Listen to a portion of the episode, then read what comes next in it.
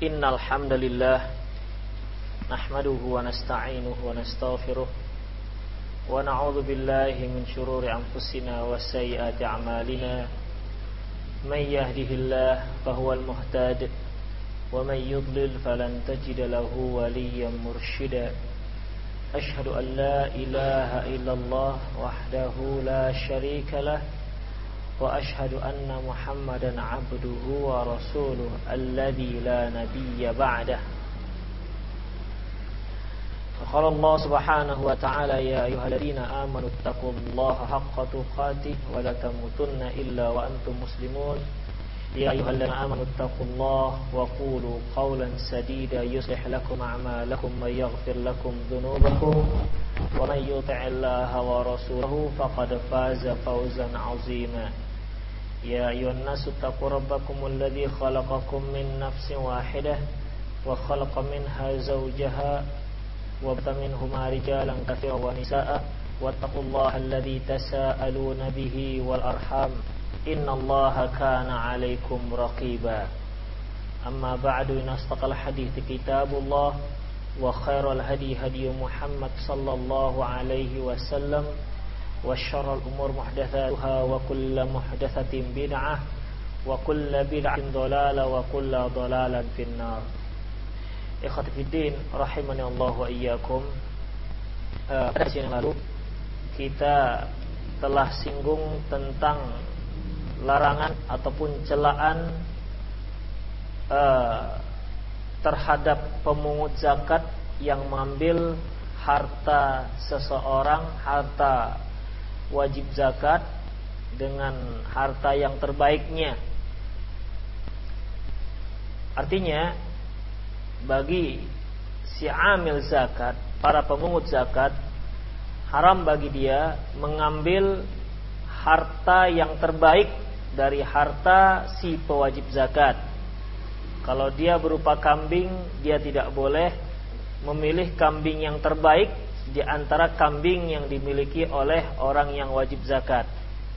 Kecuali jika orang ataupun si si yang wajib zakat itu memberikan sendiri dengan kerelaan hatinya. Sebagaimana yang tercantum dalam hadis yang diriwayatkan oleh Imam Abi Daud dan Ibnu Khuzaimah dengan sanad yang hasan an Ubay bin Ka'ab radhiyallahu anhu qal dari Ubay bin Ka'ab radhiyallahu anhu dia berkata ba'athani Nabi sallallahu alaihi wasallam musaddiqan famartu bi rajulin falamma jama'a li malahu lam ajiduhu alaihi fihi illa ibnatu mukhab Nabi sallallahu alaihi wasallam mengutusku sebagai petugas zakat, pemungut zakat. Kemudian aku berpapasan dengan seseorang pewajib zakat. Setelah dia kumpulkan zakatnya dan aku hitung ternyata tidak ada yang bisa aku ambil dari hartanya tersebut kecuali seekor unta yang berusia uh, masuk dua tahun kedua. Ibnatu mukhot. Fakultu lantas kukatakan addi ibnata mukhot fa innaha bayarkan unta ini jadi untanya itu usia uh, masuk tahun kedua. Masuk tahun kedua. Inilah taksiran daripada Ubay bin Ka'ab dan ini harus dia bayarkan. Oleh karena itu Ubay bin Ka'ab berkata uh, keluarkan. Keluarkan unta unta yang ini. Faqala kata orang yang berwajib zakat, "Dzaka mala labana fihi wala zahra." Kalau yang ini yang aku keluarkan, yang mukhot ini, ibnatu mukhot, unta yang usia sudah masuk tahun kedua, kalau yang begini, ini unta ini tidak ada susunya dan juga tidak ada punggungnya, artinya kurus. Walakin hadhihi naqah fityah azimah saminah fakhudha. Tapi ambil ini, untaku yang besar gemuk. Ini ambil. Jangan yang itu kalau kamu ambil Fakultu lahu lantas aku katakan kepadanya ma bi malam umar bihi aku tidak akan mengambil sesuatu yang tidak diperintahkan kepadaku jadi Ubay bin Ka'ab khawatir karena kalau diambil yang ditu, uh, yang diisyaratkan oleh si pewajib zakat ini terlalu besar tidak sesuai dengan ketentuan zakat tersebut. Ketentuan zakat itu ya unta kecil tadi itu, yang usianya baru masuk ke dua tahun. Jadi aku nggak mau mengambil unta yang seperti ini karena bukan unta yang seperti ini diperintahkan kepadaku. Yang ini terlalu mahal begitu, melebihi taksiran zakatnya. Fahada Rasulullah sallallahu alaihi wasallam minka qarib fa in ahbabta an ta'tiyahu fa faturidu alaihi ma aradta alayya faf'al. Ah begini saja, Rasulullah kan dekat. Coba engkau datang, ya. Engkau datangi Rasulullah dan engkau ceritakan unta yang akan engkau berikan kepadaku sebagai pembayar zakat. Fa in qabilahu minka qabaltuhu. Kalau seandainya beliau terima, maka aku ambil unta tersebut. Maksudnya unta yang besar. Ya. Coba perhatikan ya bagaimana para sahabat dahulu tawaduknya dan apa istiqomahnya memegang peraturan. Kalau sekarang pajaknya 100 dikasih 200, mumpung begitu. Kalau sekarang, kalau dulu enggak demikian. Ya pajak kamu 100, ya sudah ambil 200 enggak 100 begitu. Kecuali memang ada dalilnya. Coba kamu tanya saja kepada Rasulullah. Rasulullah kan dekat. Kalau memang unta yang kamu berikan ini yang melebihi harta zakat yang harus engkau keluarkan, Beliau terima, maka aku terima. Begitulah peraturannya. Fa in raddahu alaika radatuhu. Kalau seandainya beliau nggak terima, aku pun nggak terima. Qala fa inni fa'ilun. Kata laki-laki tadi yang pewajib zakat, ya aku akan lakukan.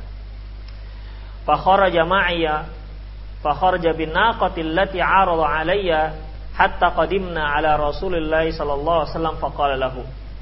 Maka dia pun pergi bersamaku sambil membawa unta yang akan diberikan tadi sebagai zakat, unta yang besar, bukan unta yang kecil, unta yang besar tadi, dan datang menghadap Rasulullah sallallahu alaihi wasallam. Faqala lahu, lantas dia pun berkata, "Ya Nabi Allah, wahai Nabi Allah, atani rasulik, atani rasuluka liya'khudha minni sadaqatan ma sadaqata mali." Fa Allah ma qama fi mali Rasulullah sallallahu alaihi wasallam wala rasuli qatun qablahu.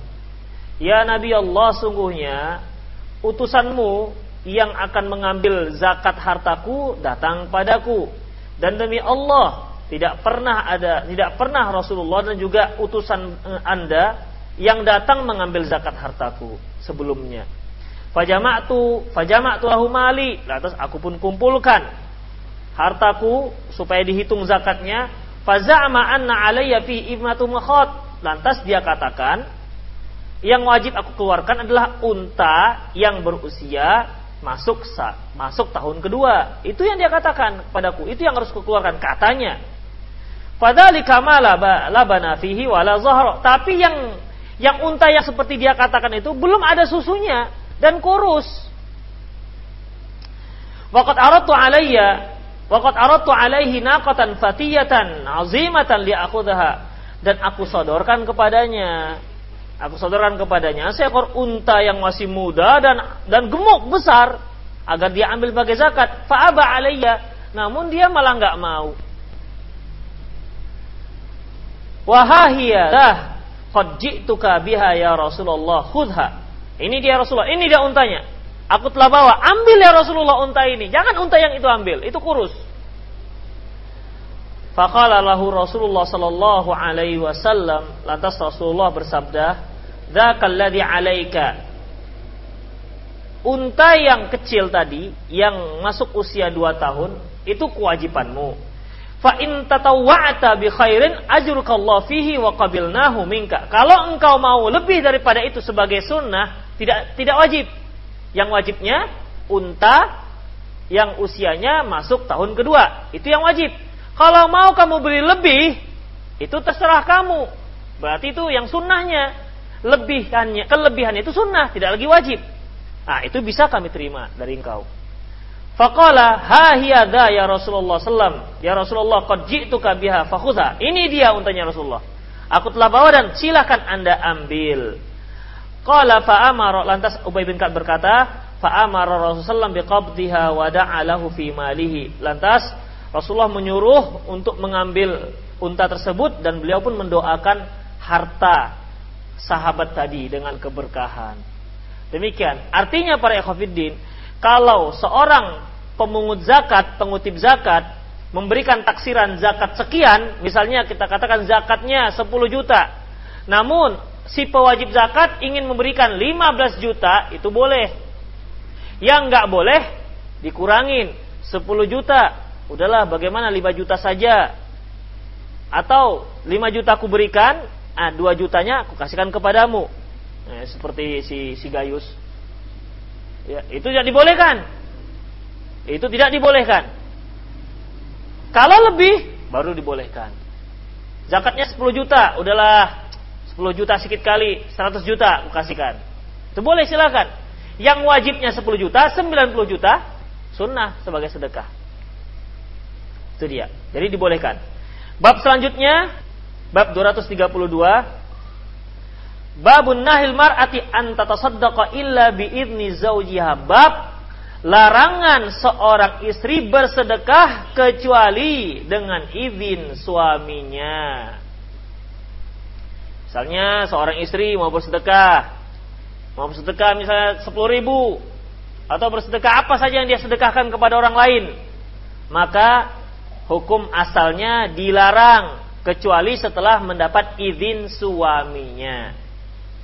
Hadis yang diriwayatkan oleh Imam Abi Dawud dan Imam Nasai dengan sanad yang hasan An Amr bin Shu'aib an abihi an jaddihi dari Amr bin Shu'aib dari ayahnya dari kakeknya anna Rasulullah sallallahu alaihi wasallam qala bahwasanya Rasulullah sallallahu alaihi wasallam bersabda la yajuzu limra'atin atiyatun limra'atin atiyatan illa bi idni zaujiha tidak boleh seorang istri memberikan sesuatu kepada orang lain kecuali dengan izin suaminya. Wa anhu masih dari Amr bin Shu'aib anna Rasulullah sallallahu alaihi wasallam qala bahwasanya Rasulullah sallallahu alaihi wasallam bersabda la yazuju la yajuzu limra'atin amara fi maliha illa idza malaka zaujaha asmataha eh, ismatiha ismataha tidak boleh seorang wanita memerintahkan untuk mengeluarkan hartanya kecuali kecuali uh, apabila dia masih terikat terikat pernikahan dengan suaminya. Artinya harus setelah mendapat izin sang suami. Hadis diriwayatkan oleh Imam Abi Daud dan Imam Nasai dengan sanad yang hasan. Dalam hadis yang lain, an Abi Umamah Al-Bahili radhiyallahu anhu dari Abi Umamah Al-Bahili radhiyallahu anhu qala dia berkata, Sami'tu Rasulullah sallallahu alaihi wasallam fi khutbatihi amu ama hujjatil wada'. Aku pernah mendengar Rasulullah sallallahu alaihi wasallam bersabda dalam khutbahnya pada tahun haji perpisahan.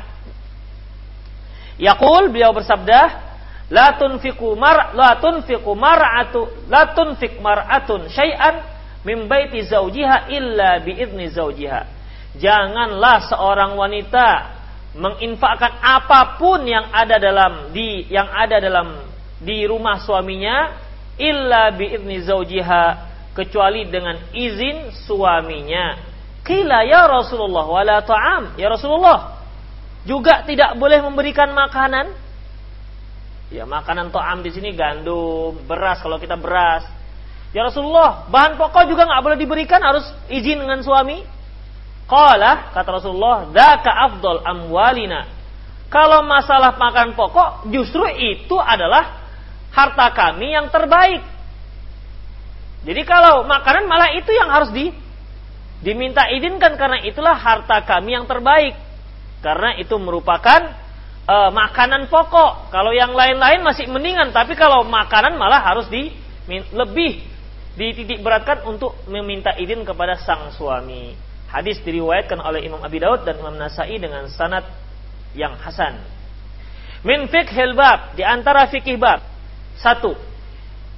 Yustahabbu lil mar'ati alla tatasarrafa fi syai'in min maliha aw mali zawjiha illa bi idnih disunnahkan, dimandupkan, dimustahabkan bagi seorang wanita jangan berbuat sesuatu pada hartanya atau harta suaminya kecuali setelah mendapat izin suaminya.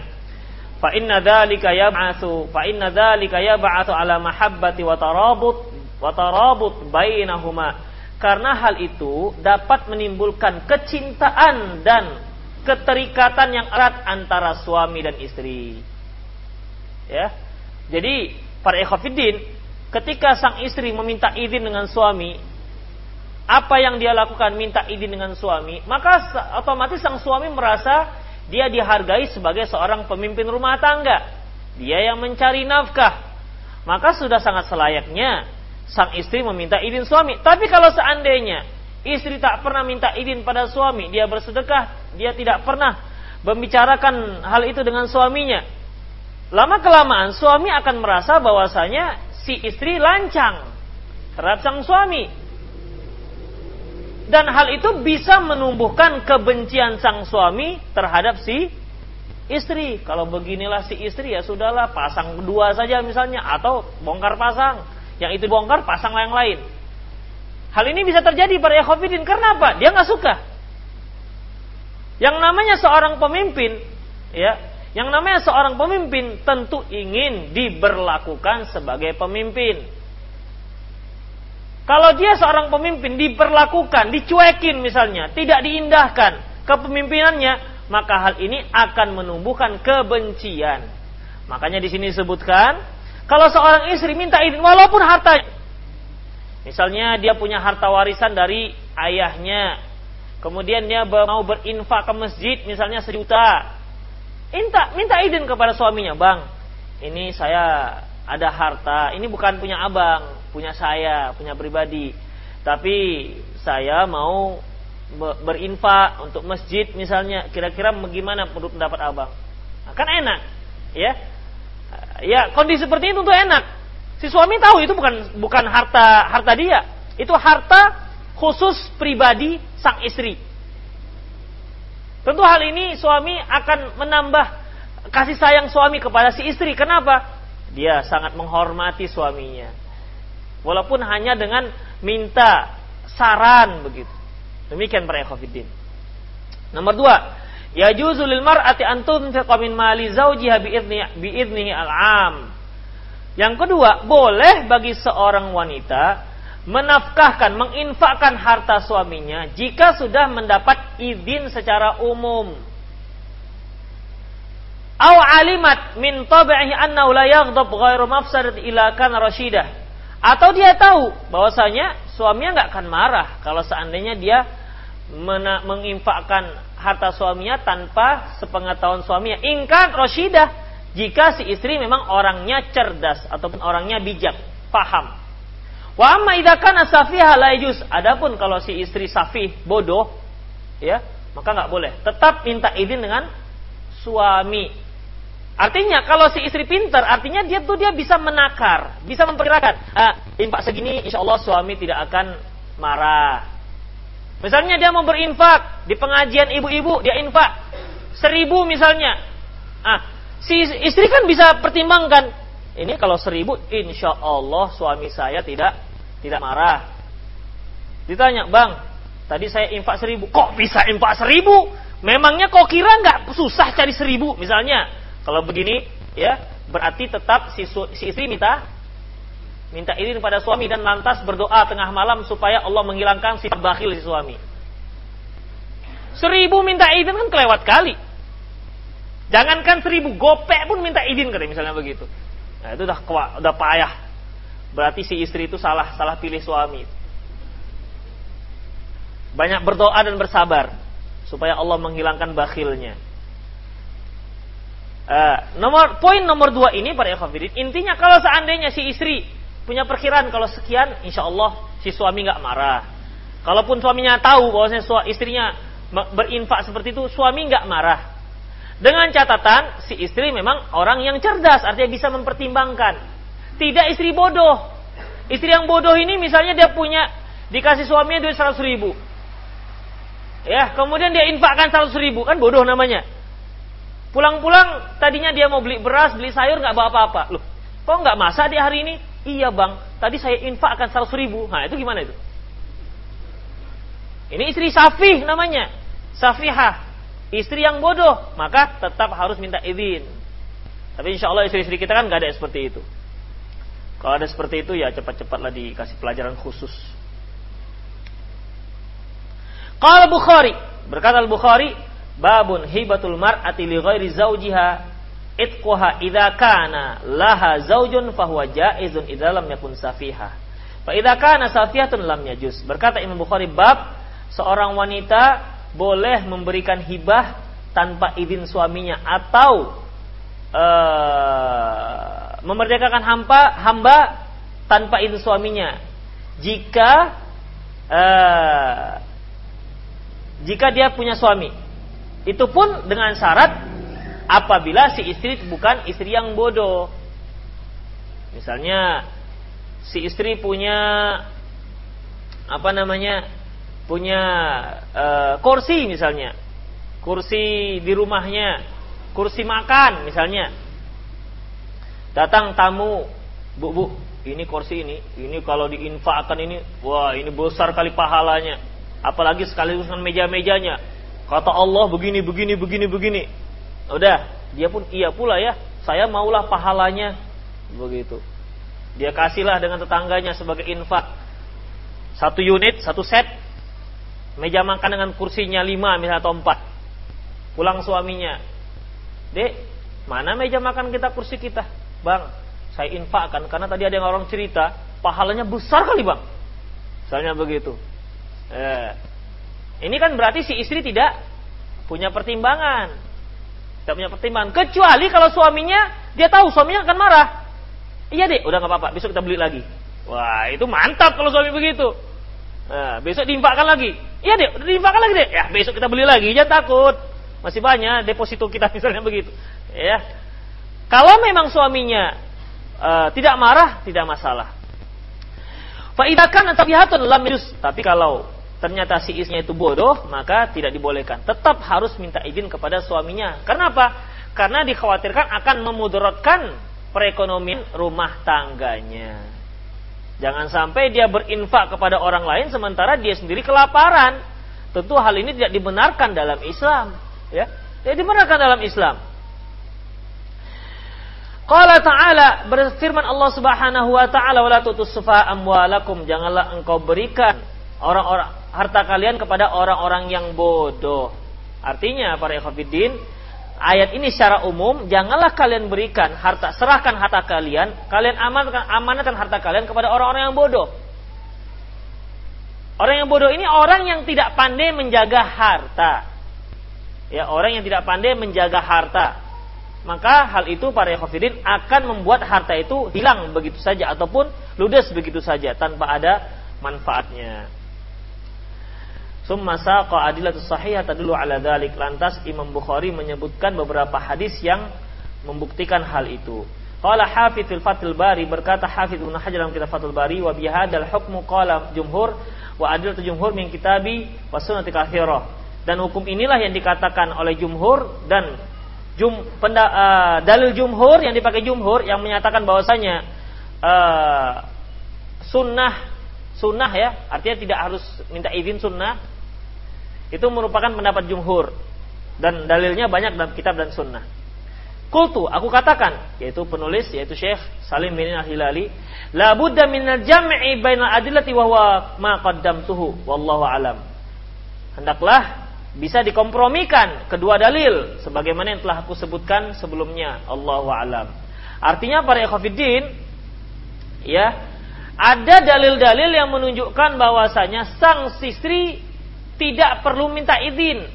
Sebagaimana yang pernah saya singgung bahwasanya ketika Rasulullah Shallallahu Alaihi Wasallam memberikan khutbahnya kepada para kaum wanita, setelah dia selesai memberikan khutbah, khutbahnya kepada kaum laki-laki, Rasulullah berkata, Ya ma'syaran nisa, wahai sekalian kaum wanita, tasaddaqna, bersedekahlah kalian. Fa inni ra'aitukunna aktsaru ahlin nar, karena aku melihat kalian adalah penduduk neraka terbanyak. Penduduk neraka terbanyak. Makanya untuk menghindari hal itu, bersedekahlah kalian. Kemudian Bilal yang meriwayatkan hadis ini atau Ibnu Abbas juga yang ikut di majelis tersebut melihat kaum ibu-ibu melemparkan kerabunya, melemparkan gelangnya dan melemparkan kalungnya untuk uh, sebagai sedekah. Nah, tentu para ikhwafidin ini merupakan suatu sikap spontanitas. Dan di situ tidak ada disebutkan ibu-ibu tersebut kemudian pergi ke suami-suaminya lantas minta izin barulah dia bersedekah. Enggak. Ya, tidak ada disebutkan mereka minta izin, langsung mereka berikan, mereka lemparkan. Mereka lemparkan dan pengutipnya adalah Bilal. Berarti bersedekah dilempar-lempar itu juga ada salafnya. Jangan dikira bid'ah, enggak, ada salafnya. Boleh. Ya. Tapi ibu-ibu waktu itu melempar dengan nggak berupa uang, melemparnya berupa gelang, emas, begitu. Sepatu enggak.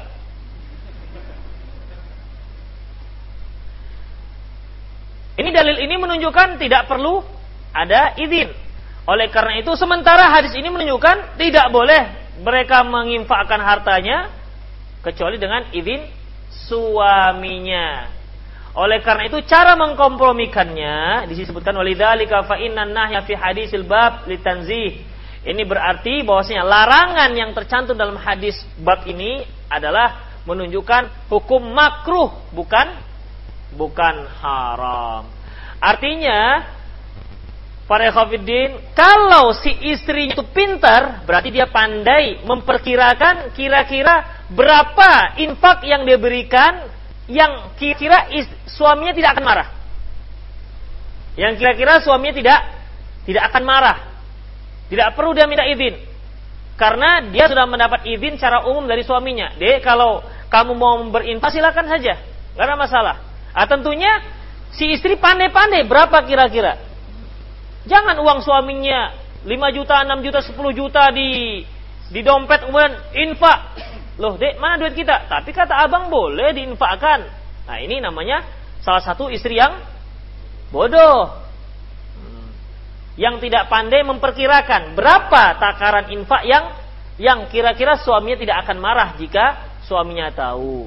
Kalaupun dia mau lebih daripada itu, maka dia harus minta izin. Ya, harus minta izin. Demikian. Lantas, kalau seandainya si istri mau berinfak seribu, seribu misalnya, seribu, atau goceng lima ribu, kira-kira mana lebih bagus? Mana lebih baik? Dia minta izin atau tidak? Hah? Gimana? bang, izin bang ya, infak seribu. Bang, besok lagi, izin bang ya, infak seribu. Begitu. Gimana? Ah, dalam masalah ini para khafiddin dalam masalah ini tengok situasinya. Kalau seorang istri dia mau mengamalkan hadis ini tapi malah dinilai nyinyir oleh si suami, dinilai nyinyir, ya seribu izin, seribu izin, capek suami yang kasih izin. Jadi bagaimana? Kalau menimbulkan mudarat ya sudah, berarti dia minta izin secara umum. Izin bang ya, ya sudah terserahlah kalau cuma seribu, dua ribu, tiga ribu silakan. Misalnya begitu, maka tidak usah minta izin lagi, karena mem, karena hal itu minta membuat si si suami bisa bosan dengan izin-izinnya. Ya bosan.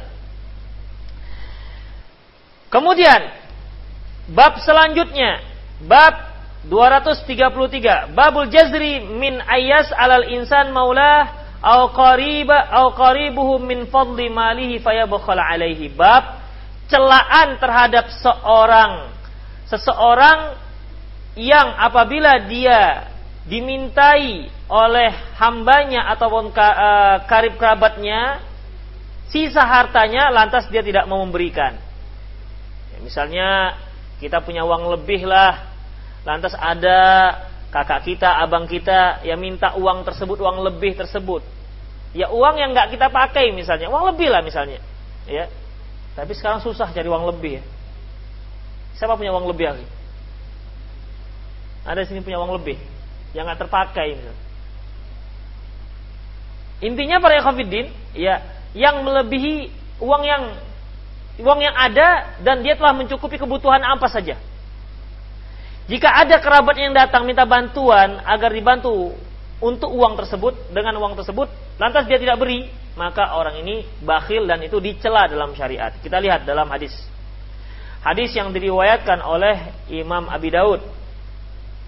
an Bahz bin Hakim an Abi an Jaddi. Qala dia berkata dari Bahz bin Hakim dari ayahnya dari kakeknya dia berkata qala Rasulullah sallallahu alaihi wasallam Rasulullah SAW bersabda, La yas'alur rajulu maulahu min fadli wa huwa indahu fayamna'ahu iyyah illa du'iya lahu yawmal qiyamah fadluhu alladhi mana'ahu iyyah syuja'an aqra. Tidaklah seorang uh, hamba meminta sesuatu, meminta kelebihan harta dari tuannya, lantas tuannya tidak memberikannya, kecuali nanti di hari kiamat dia akan dikejar-kejar oleh sisa hartanya tersebut yang berbentuk ular yang berkepala botak. Hmm. Yang berkepala botak. Ini menunjukkan sangkin hebatnya, sangkin kuatnya bisa ular tersebut. Ini menunjukkan apa namanya uh, orang bakhil. Ya dia misalnya dia sudah cukup kebutuhannya adalah di kantongnya agak uh, sisa agak 100 200 ribu Sementara kerabatnya hanya minta tolong agak 10 ribu, 20 ribu misalnya.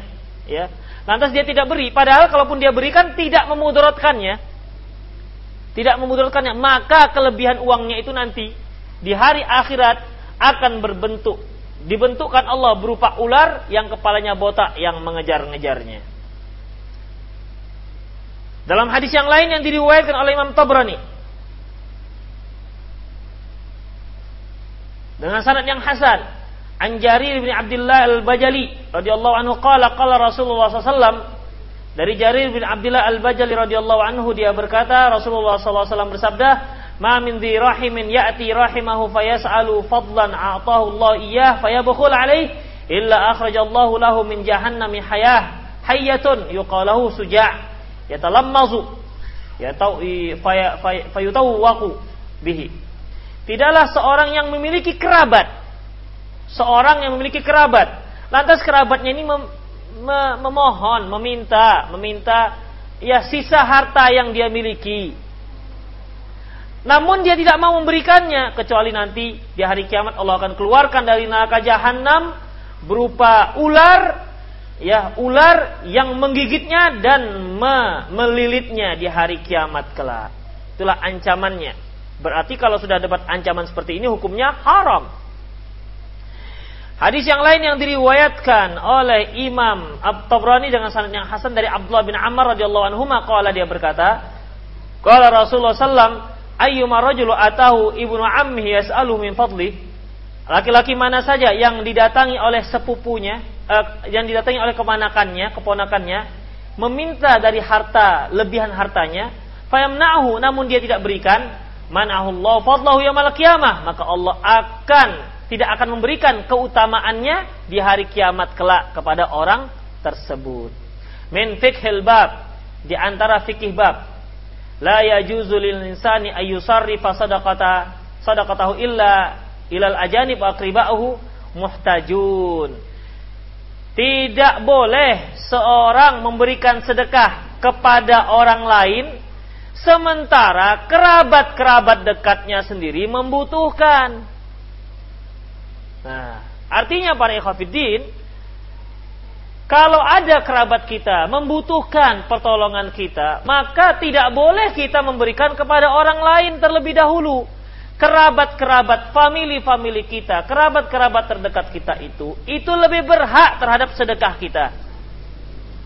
Misalnya, ya, abang kita butuh butuh uh, sejumlah uang misalnya untuk kebutuhannya sehari-hari. Sementara kita mau berinfak untuk masjid 10 meter untuk pembebasan tanah misalnya ini. Maka tidak boleh dia keluarkan untuk masjid.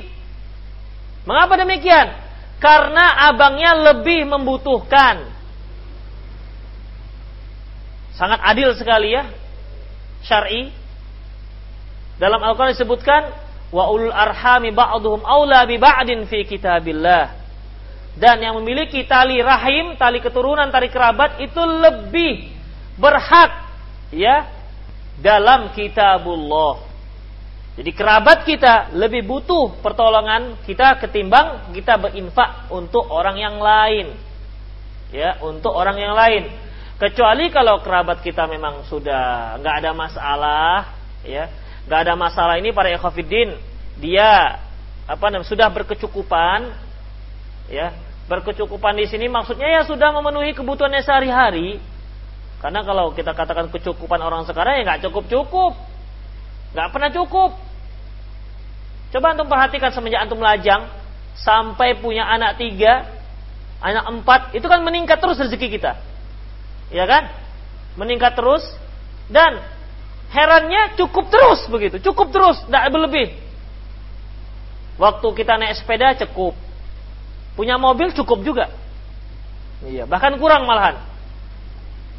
Oleh karena itu yang dimaksud cukup di sini adalah yaitu cukup untuk kebutuhan-kebutuhan sehari-hari kita.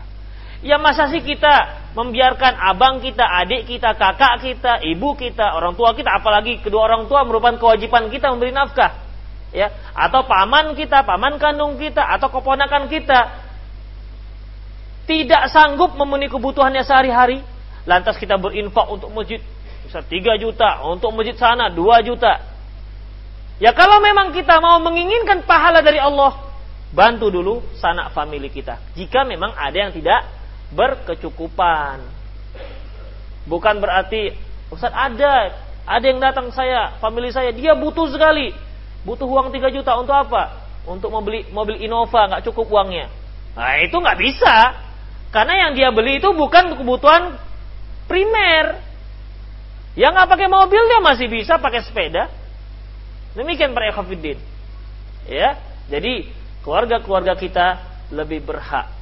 Dan kalaupun ada orang yang melakukan hal ini, dia tahu keluarganya membutuhkan, namun dia tidak berikan, dia malah lebih suka untuk memberikan kepada orang lain, maka hal ini para ikhwafidin ada unsur-unsur ria. Nah, kalau dia kasih ke pemilik nggak ada yang tahu. Tapi kalau dia kasih ke ke masjid kan ada yang tahu. Terutama yang mengetahui panitia pembangunan masjidnya. Nah, jadi kalau kita mau mendapat manfaat, menginginkan pahala dari Allah Subhanahu wa taala yang lebih besar, maka kerabat kita lebih didahulukan. Dalam hadis yang disebutkan Ibnu Hajar dalam kitab Bulughul Maram, ketika itu Abdullah bin Mas'ud dalam keadaan kekurangan dan istrinya memiliki harta lebih. Karena istri kan tidak wajib menafkahi suami, sebaliknya Ketika itu sang istri mau memberi sedekah kepada orang lain. Kemudian Abdullah bin Mas'ud tahu, dia katakan, saya dan anakmu lebih berhak terhadap sedekah ini ketimbang orang lain. Namun si istri tidak mau memberikannya kecuali setelah dia bertanya dahulu kepada Rasulullah. Setelah istri Abdullah bin Mas'ud menanyakannya, kata Rasulullah sadaqah ya Abdullah bin Mas'ud. Benar Abdullah bin Mas'ud. Artinya dia lebih berhak terhadap sedekah tersebut ketimbang orang lain. Demikian. Untuk para suami, para ikhafidin, jangan kalau untuk kalau untuk istri dan anaknya itu bakhil sekali. Tapi kalau untuk ngajak kawannya traktir traktir makan kawannya itu nggak nggak berkiat. Mau berapa serah? Makan dua makan lima puluh ribu, seratus ribu nggak ada masalah. Tapi kalau ngajak makan istrinya, bawanya serba lima ribu, itu kan kasihan sekali padahal istrinya lebih berhak. Tapi kalau ajak kawannya, ACC, Garuda, yang sekali makan, sekali gigit itu udah 10 ribu. Gigitnya aja. Demikian. Tapi kalau untuk anak istrinya, subhanallah, berhitung sekali. Ini tidak dibenarkan. Anak dan istri kita itu lebih berhak terhadap harta kita karena mereka tanggung jawab kita ketimbang teman-teman kita. Demikian. Ya. Jadi Islam itu apa namanya? Menempatkan skala prioritas. Skala prioritas mana yang lebih wajib dan yang paling wajib. Yang paling wajib tetap diprioritaskan ketimbang hanya sekedar wajib. Demikian para ikhwatiddin rahimani Allah wa iyyakum. Poin yang kedua, afdal sedekah ala rahim. Sebaik-baik sedekah diberikan kepada kerabat terdekat. Sebaik-baik sedekah. Berarti memang kerabat dekat eh, kerabat dekat kita yang memang layak diberikan sedekah, diberikan bantuan. Demikian para hadirin rahimanallahu wa iyyakum. Kalau ada yang bertanya, "Ustaz, Kalau kerabat saya ini mintanya dibantu terus. Dan kita tahu dia boros, itu gimana caranya? Apa kita berikan juga?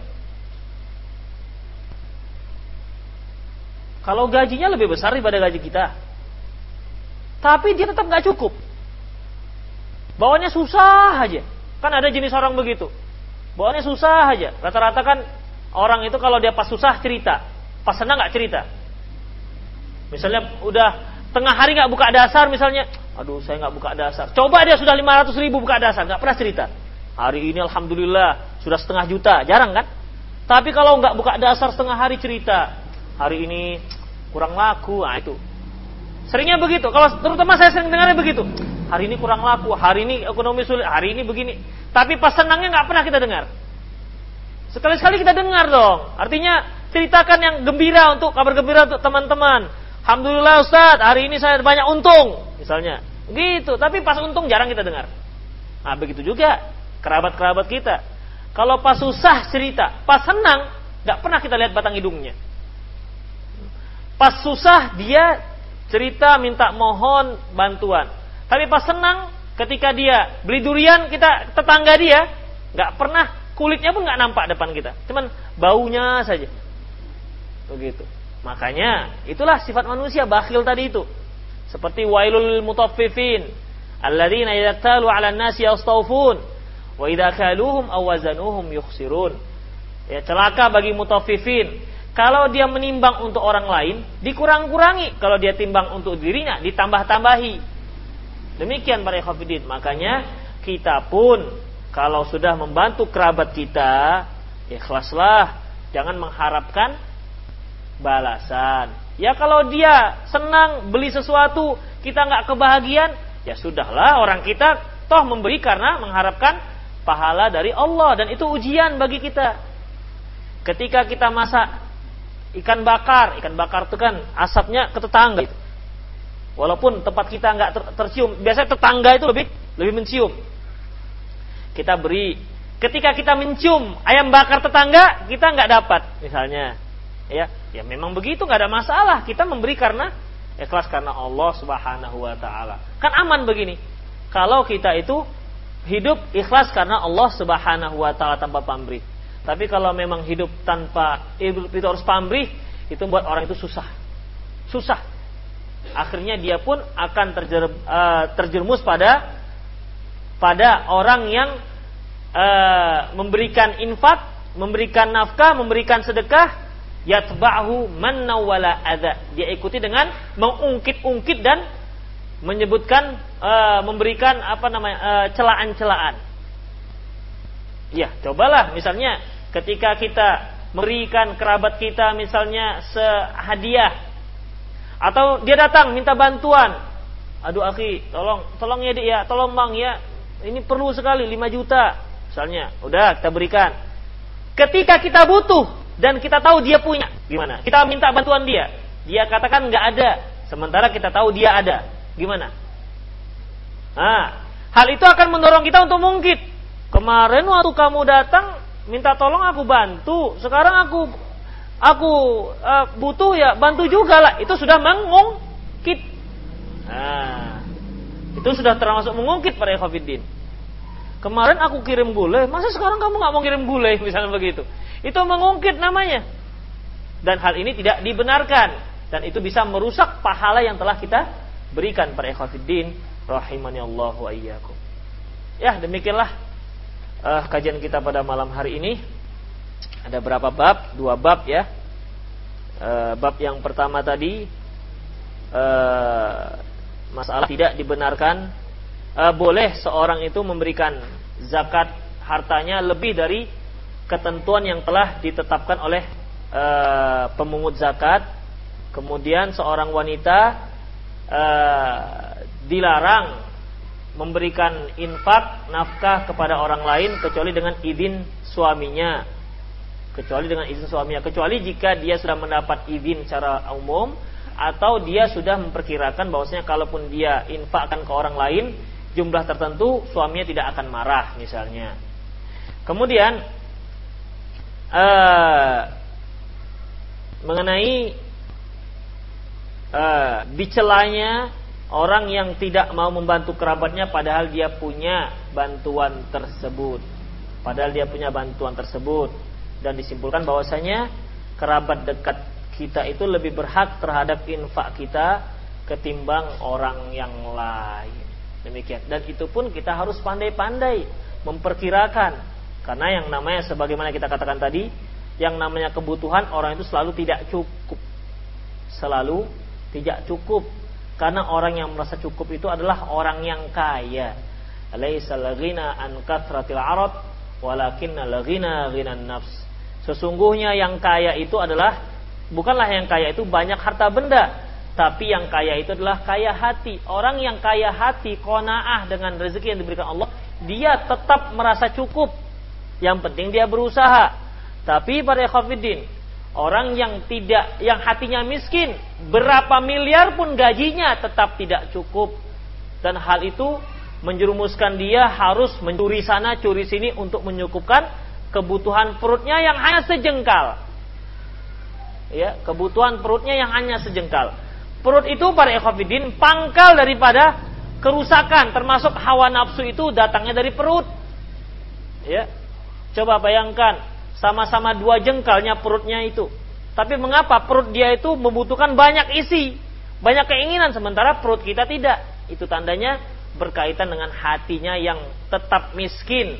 Maka berusahalah para ikhwafidin untuk jadikan kita itu menjadi orang kaya. Tentunya dengan membuat hati kita tetap kona'ah, berusaha dengan sekuat tenaga dan mensyukuri hasil yang diberikan oleh Allah Subhanahu wa taala. Bukan dia tidur-tiduran di rumah lantas dia konaah. Aku syukur Allah nggak memberikanku hari ini rezeki. Ya gimana? Itu bukan syukur namanya. Yang namanya syukur setelah berusaha. Hmm. Berusaha dulu baru syukur. Kalau tidak berusaha tidur-tidur lantas dia kata ya kalau Allah berikan aku rezeki pasti akan rezeki. Itu tidak ada kamusnya di dalam Islam. Tidak ada. Demikianlah para ikhwatiddin rahimanallahu iyyakum semoga bermanfaat. Aku lu qouli hadza wa astaghfirullah li wa lakum wa muslimin innahu huwal ghafurur rahim.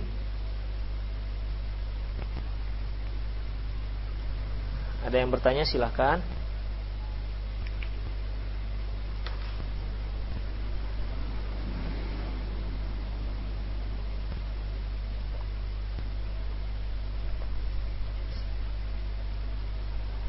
Ya, karena nggak ada yang bertanya, kita tutup saja.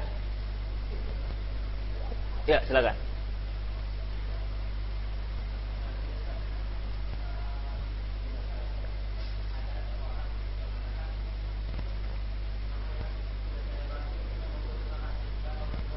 Ya. Ya, pertanyaan kita ini ada seorang yang berkata kepada orang yang dia bantu, "Kamu kan sudah saya bantu. Kenapa kamu nggak berterima kasih gitu ya?" Iya nggak tahu berterima kasih. Dasar lu nggak tahu berterima kasih sudah dibantu, misalnya begitu bahasa bahasa kerennya kan gitu. Bahlul begitu. Orang sekarang kan senangnya begitu. Dan itu para hafidin termasuk mengungkit. Termasuk mengungkit. Para hafidin. Ya, perhatikan. Memang ya bahwasanya kita diperintahkan Allah Subhanahu wa taala untuk berterima kasih. La yashkurullah man la yashkurun nas. Tidak bersyukur kepada Allah orang yang tidak bersyukur kepada orang lain. Betul. Artinya kita harus kita diperintahkan dalam Islam harus bersyukur, berterima kasih kepada orang yang telah memberikan kebaikan kepada kita. Dan ucapan syukur yang terbaik yang disebutkan Rasulullah SAW yaitu jazakallahu khairan. Itu ucapan syukur yang terbaik, bukan terima kasih. Ya, bukan terima kasih. Jazakallahu khairan. Kata Rasulullah dalam sebuah hadis yang artinya lebih kurang uh, barang siapa yang diberi kebaikan lantas dia mengucapkan jazakallahu khairan berarti dia telah mengucapkan memberikan syukurnya yang sempurna. Bukan terima kasih. Itu diperintahkan dalam Islam. Hanya saja hanya saja tidak disuruh orang tidak perintahkan orang yang memberi untuk menyuruh orang yang dia beri supaya berterima kasih. Hmm. Karena yang diperintahkan adalah orang yang diberi. Yang memberi ya, yang memberi dia hanya mengharapkan pahala dari Allah Subhanahu wa taala. Bukan terima kasih dari orang yang diberi. Kalau dia ungkit, ah kamu sudah saya bantu, namun tidak ada ucapan terima kasihnya. Ini berarti ter, termasuk dalam mengungkit dan hal itu tidak dibolehkan bisa merusak pahalanya. Ya, bisa merusak pahalanya. Demikian. Jadi antara si pemberi dan si penerima, dua-duanya punya punya etika. Yang menerima, yang memberi, dia harus ikhlas memberi bantuan karena Allah dan mengharapkan pahala dari Allah. Mathalu fi sabilillah habbatin ambatat sab'a sanabila fi kulli sumbulatin mi'atu habbah. Permisalan orang yang memberi infak jalan Allah itu seperti orang yang menanam satu bibit kemudian menumbuhkan tujuh cabang dan masing-masing cabang menumbuhkan seratus bibit seratus buah. Jadi tujuh ratus. Jadi ini semua apa? Semua ini diharapkan dari Allah, bukan orang yang dia bantu. Nah, yang dibantu kewajibannya apa? Berterima kasih. Karena Rasulullah menyebutkan la yaskurullah ma la nas. Tidak bersyukur kepada Allah orang yang tidak bersyukur kepada manusia. Jangan dibalik. Jangan dibalik. Orang yang membantu, eh kamu nggak mau mengucapkan syukur, begitu. Kamu nggak mau mengucapkan syukur, nggak berterima kasih. Yang mendapatkan bantuan, eh itu kamu harapkan pahala dari Allah bukan dari terima kasih aku. Salah salah sudah, ya. Ini sudah salah penempatan. Akhirnya tidak akan berjalan sesuai dengan ideal syar'i sesuai dengan koridor syar'i dan tidak ideal dia para ikhwatiddin rahimanallah wa iyyakum dan dan tidak ada uh, apa namanya pemberian yang paling berharga di samping selain daripada ilmu tidak ada pemberian yang berharga di uh, yang lebih berharga ketimbang ilmu oleh karena itu, kalau antum ini nanti dikiranya saya pula suruh terima kasih saya pula nanti. Mengajarkan antum. Kan jarang-jarang kita mendengar jazakallah khair Ustaz, jarang kan? Nah, padahal ilmu yang diberikan itu lebih berharga dibandingkan uh, apa saja. Nah, itu antum buat ke orang lain lah, jangan ke saya. Nanti dikira itu Ustaz tuh tadi udah dibilangnya jangan terima kasih, sekarang malah ingat-ingatkan. Bukan itu maksudnya. Ini mengajarkan adab, mengajarkan adab. Nah demikian. Ya. Yang lain. Udah satu aja, jangan yang lain. Yang lain. Hah? Yang lain dulu. Ya.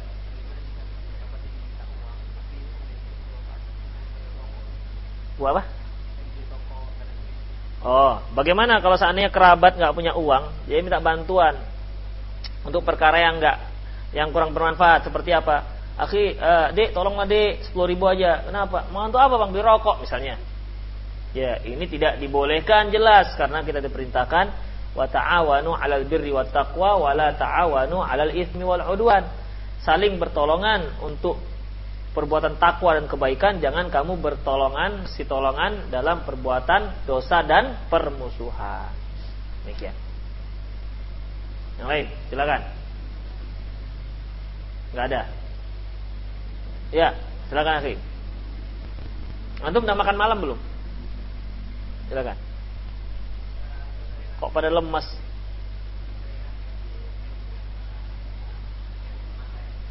Hah? Ya.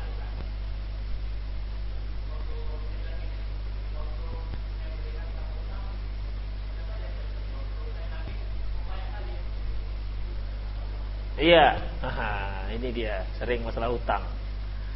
Ya memang biasanya para ekofidin, kalau orang yang ketika dia minta hutang, itu kan eh, apa namanya ucapannya sangat lembut begitu, sangat memelas. Ala akhi, tolonglah sekali ini aja. Kalau nggak antum siapa lagi yang mau nolong saya? Gitu. Ya. Apalagi antum teman dekat saya, kalau ngaji di samping saya, siapa lagi kalau nggak antum? Antumlah orang yang paling saya harapkan. Malas sekali begitu. Ya. Dikasih pinjam. Begitu sudah sampai limitnya, susah mintanya. Susah mintanya itu biasa itu. Ya. Susah mintanya. Akhi, mana ini katanya antum mau bayar tahun ini uh, tanggal ini. Takut kali antum ini, begitu kan. Hilang melasnya itu, lembut lembut-lembutnya itu hilang. Takut kali, iyalah nanti ku bayar. Ah, gimana sih? Dia pula yang bentak-bentak kita misalnya kan begitu. itu bagaimana? Ya, kita ingatkan, akhi, antum gini, itu nggak apa-apa.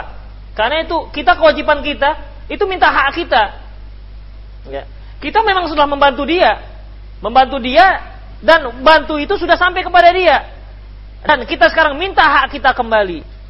Karena memberi hutang kan memberi membantu dia untuk uang tersebut. Namun walaupun nominalnya tidak berkurang, kita minta dikembalikan. Itu hak kita. Kita ingatkan ke dia, mengajarkan etika seperti tadi. Ya, Antum ini gimana sih? Waktu minta antum lembut sekali. Ya, lembut saking lembutnya jadi lembut begitu. Tapi kalau waktu ditagih kok malah antum pula yang marah-marah dan itu sering para hafidin ya. Kalau ada orang berpiutang, dia minta menagih hutangnya, malah sering dimarahin. Malah sering dimarahin, apalagi pada kerabat. Kerabat. Karena kalau kerabat itu udah ngutang, itu biasanya rumusnya lunas. rumusnya rumusnya lunas. Ini juga yang menjadi kendala kadang-kadang sebagian orang itu malas memberikan bantuan kepada kerabat. Jadi sampai kalau dia pun bantuan, dia punya ram, punya rumus. Kalau sudah kerabat dibantu sudahlah, anggap saja nggak ada. Anggap saja uang itu hilang. Sampai begitu. Kalau orang lain masih mendingan. Kerabat misalnya, atau ke, ke abang kita, ke adik kita misalnya, keponakan kita mau diminta Gimana? Nggak diminta kita butuh. Jadi seolah-olah bagikan memakan buah si malakama. Nggak dimakan mati ayah, dimakan mati mama. Kita butuh. Jadi bagaimana? Enggak diminta gimana? Diminta bagaimana? Itulah itulah kondisi sekarang itu dengan kerabat. Beda kan dengan orang lain? Orang lain bisa kita uber-uber sampai ke rumah dia. Eh, utangmu mana gimana? Kalau abang kita bisa begitu. Kecuali kalau memang sudah nggak bagus hubungan abangnya kan begitu. Memang sudah berantem dari awal. Nah demikian. Itu dibolehkan. Karena kita mengingatkannya supaya sebuah etika. Nah kembali saya ingatkan para ikhwafidin. Karena kurangnya amanah inilah maka muncul berbagai macam praktek-praktek riba. Praktek-praktek riba. Misalnya saya punya uang 10 juta. Uang ini nggak saya pakai. Antum butuh misalnya. Saya percaya dengan antum Akhi, uang ini saya butuhkan tiga, tiga bulan lagi. Nah, selama tiga bulan ini silakan anu pakai. Kalau percaya, tentu kan kita nggak nggak nggak apa namanya tidak tidak keberatan uang ini bisa membantu dan uang tidak berkurang. Tapi masalahnya itu dia. Seringnya kita khawatir pulang apa enggak tiga bulan lagi. Itu masalahnya. Nah, itulah masalahnya. Makanya muncullah yang namanya rentenir, apa uang cepat biasanya di di pohon-pohon kayu itu. Butuh uang cepat. Oh. tergantung cepatnya ke berapa pokoknya pokoknya tergantung berapa bunganya. Demikian. Karena kalau begitu dia harus mengembalikan. Itulah kurangnya amanah tadi para ekafidin makanya ditimpakan Allah balas seperti itu. Ya setiap orang berhutang kita tuh mikir-mikir dulu kan? Kalau seharusnya di antara kaum muslimin seharusnya nggak mikir-mikir lagi. Karena amanah. Tapi kaum muslimin yang datang iya apa enggak ini? Iya apa enggak? Kan begitu. Ya kadang-kadang dibayar tapi setelah sekian puluh tahun. Kadang-kadang setelah udahlah ah, kita lunaskan saja, ku ikhlaskan sajalah. Ikhlas, redo dia, rela tapi dongkol. Iya, artinya ditagih nggak bisa. Kan begitu, terpaksa diikhlaskan. Jadi ikhlasnya terpaksa kan repot itu. Ada ikhlas terpaksa sekarang ini memang. Udahlah, terpaksa saya ikhlaskan. Ya, yang lain silakan. Ya. Mempertahankan harta. Harta siapa? Oh iya, harta kita.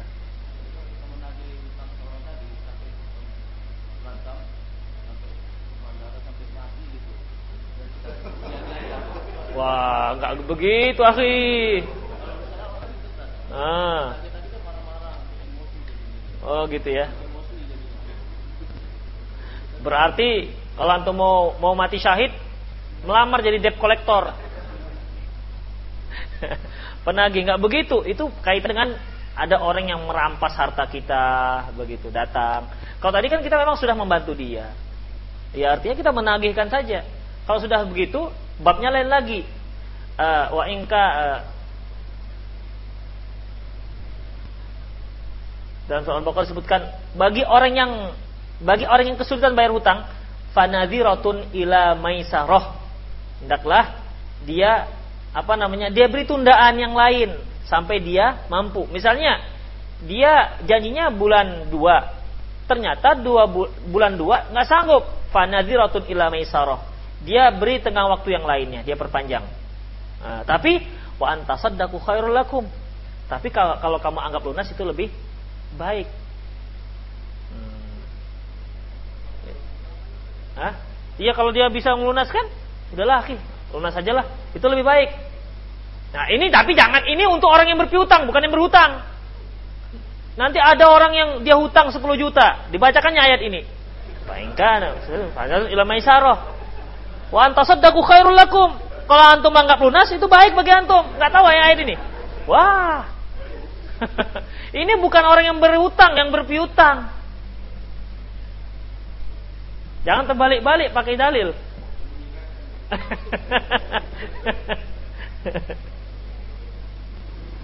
Ada yang lain? Ya udahlah, udah setengah sepuluh ya. Ada acara lain nggak nih? Nggak ada. Iyalah, nggak ada. Ya udahlah, kalau begitu kita tutup saja. Ada acara lain? Nggak. Ya dari dulu antum ngomong mana aja ya. Demikianlah para ikhwatiddin. Uh, semoga bermanfaat untuk kita semua. Aku lu qouli hadza wa astaghfirullah li wa lakum.